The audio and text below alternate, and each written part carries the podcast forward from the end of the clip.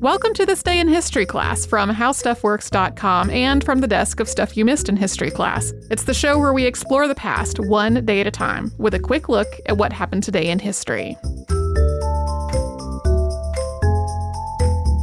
Hello and welcome to the podcast. I'm Tracy V. Wilson and it's October 21st.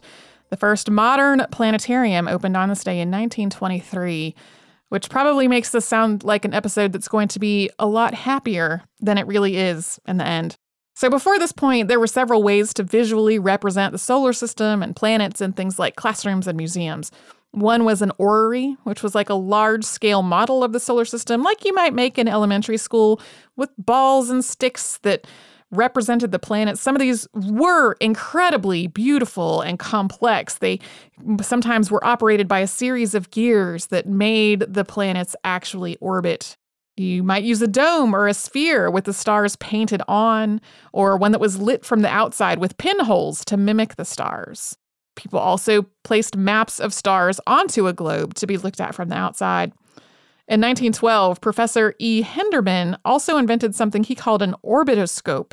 And this was a model of two planets that orbited a sun and a light that showed where their various shadows fell from a particular vantage point. This was a good way to visualize what planetary motion looked like.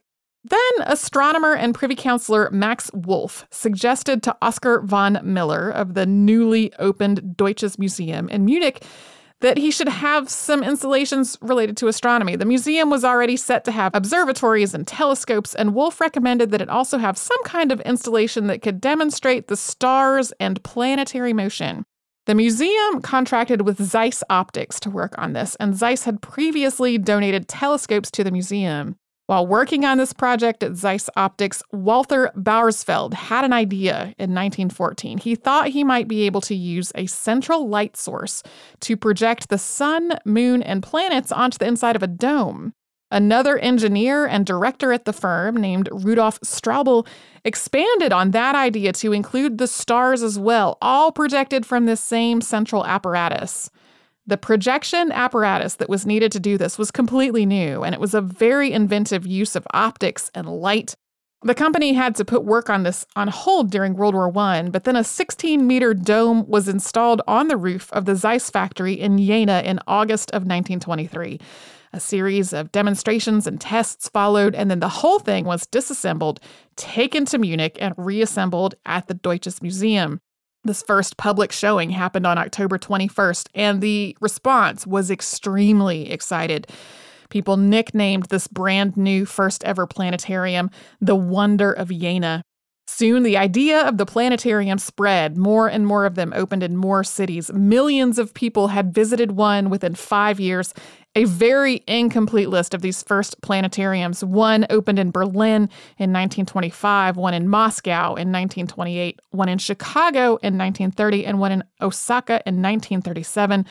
All of these used Zeiss technology, and the first non Zeiss planetarium opened in Springfield, Massachusetts, and was built by the Korkosz brothers in the 1930s. So, as I noted earlier, the Zeiss Planetarium was the work of Walther Bauersfeld and Rudolf Straubel, but Bauersfeld has gotten almost all the credit for it.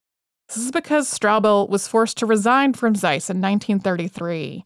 This was a time of increasing Nazi policies in Germany, and the other directors at Zeiss demanded that Rudolf divorce his wife Marie, who was Jewish, or else resign his job. So he resigned. He and his family went on to be persecuted by the Nazis. He was removed from his teaching position at the University of Jena. Marie was arrested during Kristallnacht but later released.